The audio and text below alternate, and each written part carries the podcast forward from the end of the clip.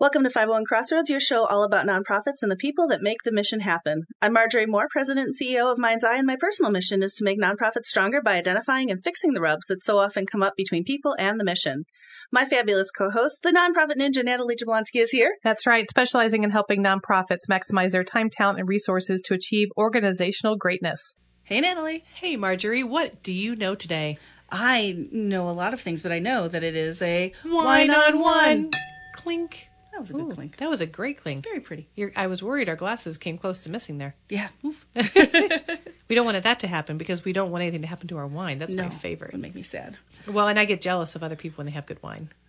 That's, well, I mean, just go get some wine. Yeah, but that's expensive. It is. I know, but I guess I should fix it You should. or something. or something. Or be happy for them Or- that they have good wine. well, maybe that's it. So we- that is kind of how I was thinking we might talk about today, if that's okay, Okay. with you. Yeah. So I have been seeing a pattern on some of our social media groups that you and I mutually are involved in, and I wonder if you see some on some that I'm not involved in with you as well. And it's this this hint of the green monster coming out, and uh, jealousy of other people's successes and accomplishments. And up front, you'll see, oh, we're so excited that you got that fifteen thousand dollar grant, congratulations! And then you get this backbiting somewhere else that says, oh, we only got a five thousand dollar grant. I can't even get anyone to show up for work on time, and I've got a leak in my roof. And you, yeah, Womp womp. right. And I I'm having problems with the whole jealousy factor. Yeah. So, um, I uh, yeah, I see that too, and it, it makes me kind of sad because like in nonprofit, I mean, we all work so hard, Right. And so you know that they probably worked really hard to get that grant, Right. Or that volunteer, or I mean, let me be honest, Or that I get job. really jealous about your board members sometimes. I'm Well- like, oh my goodness, you got the best of the best in I town. do, I do have a spectacular board. I'm I'm just bragging, but yes, I do. Yeah. So, you know, but I think that, you know, you've got to learn to be happy for people. There's this concept um, called compersion, and that's when you feel joy because other people are feeling joy. Oh, I thought it was a type of cat. No, no. It's, so, so you're happy for other people because they're happy. Oh, nice. And it makes you happy. So, like for me, when I see jazz musicians, Yes. and they just go off in this whole other happy place, Oh. and they're just like this look on their face, and I am happy by you know just by By seeing that. association. So, and I think that's what we need to cultivate within the nonprofit world Yes. of, hey, oh my goodness, like this other organization that I work really closely with that I love is doing awesome. That's awesome. And I even see it with individual goals. Like I'll see people say, "Oh, so and so got that new job." Mm. Oh my gosh! And then they go into a complaint about their current job, or Yeah. um, you know, oh that person, oh they just got engaged, and you think, oh happy, and they're like, I haven't had a date in three years, and they're you know, and so you hear all this kind of thing going, on, and it just bothers me a bit. Mm-hmm. And so I thought, um, if you- if you found yourself guilty uh, by association of Mm-hmm. any of these, whether you realized it or not, and you're kind of maybe even going back through some of your social media thread and going, "Ooh, yeah, I may have hated on that person a little bit," Mm-hmm. Yeah. and maybe not even publicly. Maybe you're like, "Oh, congratulations! I'm so excited for you that you got that," and you're smiling and you're faking it. Um, so here's a couple of things that you can do to turn that jealousy into something positive Okay. because jealousy is actually a very healthy emotion and it helps us to identify something that we are lacking something that we want in our life uh, something that we desire to either be more like or to have more of so people often think of jealousy as a negative thing It's how you how you handle it is often the negative thing. Absolutely. So I think the most important thing when you are identifying that you are jealous is to figure out why you're jealous. And getting to the root cause of that. And it's not because that person got a new pair of shoes and you wish you could afford a pair of shoes. That is not why you're jealous. There is something missing on that, and it's usually regarding achieving your goals something that you have set out to do that you have not accomplished or that you didn't realize was a, a goal and you hadn't really verbalized it. So, in the c- simple case of Marjorie got a new dress Every day. and it's fabulous, and I'm constantly loving all the, and I'm like, oh, Marjorie got a new dress. I want to get a new dress. But the reality is, I need to figure out why do I want a new dress. And if you want a new dress, Natalie, you go get a new Mm-hmm. dress. I, I go get well, then I can't buy that bottle of wine. Oh, that's fair. That's fair. So the question is, goes back to what do you really want? Mm-hmm. And getting to the center core of that problem. Do I really want a new dress or do I really want a bottle of wine? Mm-hmm. And because Marjorie's not walking around saying, I just bought a case of wine this weekend, She where does not say that. I happen to stock up my wine cellar, right? exactly. So the question just becomes, you, you know, the jealousy factor as to what's important to you. What do you really want, and why? Why are you jealous? And and and I really encourage people to write these things down. I know it sounds like an odd task to do, but uh, even just a scratch paper that you're later going to throw away and, and open your bottle of wine with and celebrate because you did it. The practice of writing down the feelings that you're having associated with that particular jealousy can be very therapeutic, very healthy for you to look at those words on paper and ask yourself, why do I feel this way?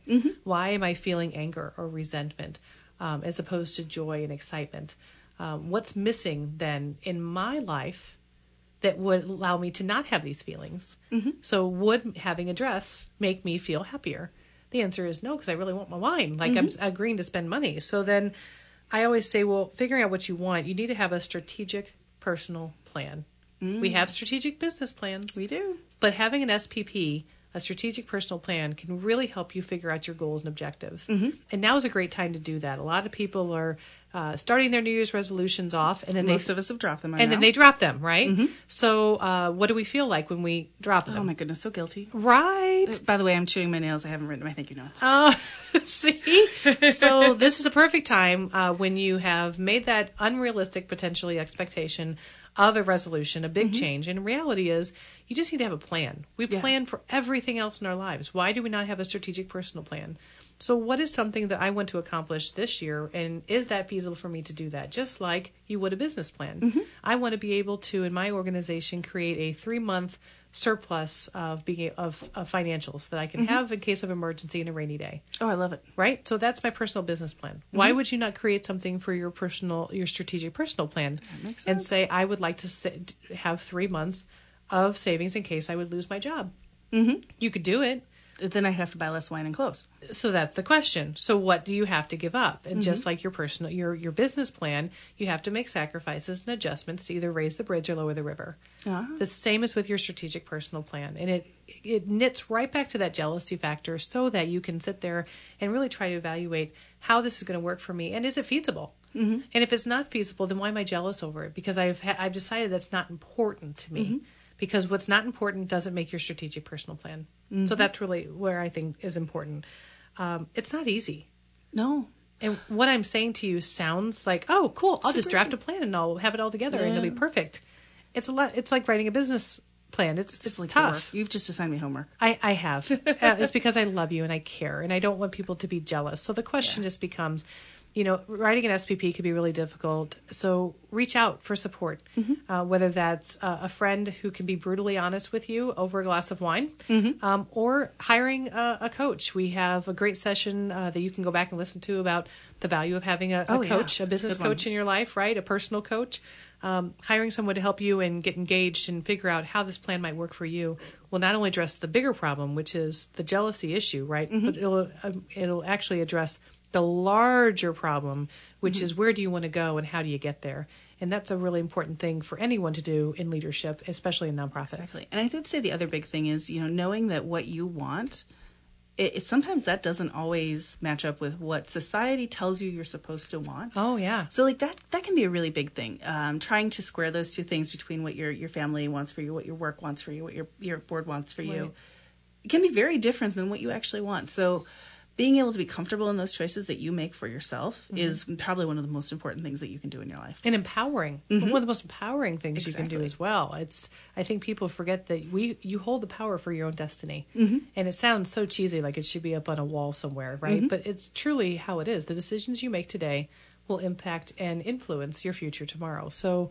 If today you were jealous, but you're not doing anything about it, you're just going to continue to be jealous. Mm-hmm. But if you're drinking wine, you can just continue to drink wine. Yeah, which I mean, and if you drink good wine, then you're definitely going to not be jealous. And then you can enjoy this beautiful wine, Wine on on one. one. And thank you to all of you for joining us on 501 Crossroads. 501 Crossroads is recorded at the studios of Mind's Eye Radio and is produced and hosted by me, Marjorie Moore. And me, Natalie Jablonski. Mike Curtis is our sound engineer. Please go to iTunes or Stitcher or your favorite app and subscribe and leave us some feedback so others can find us. You can oh find us on Facebook at 501 Crossroads. Thank you for listening, and remember, we're all working towards the same outcomes.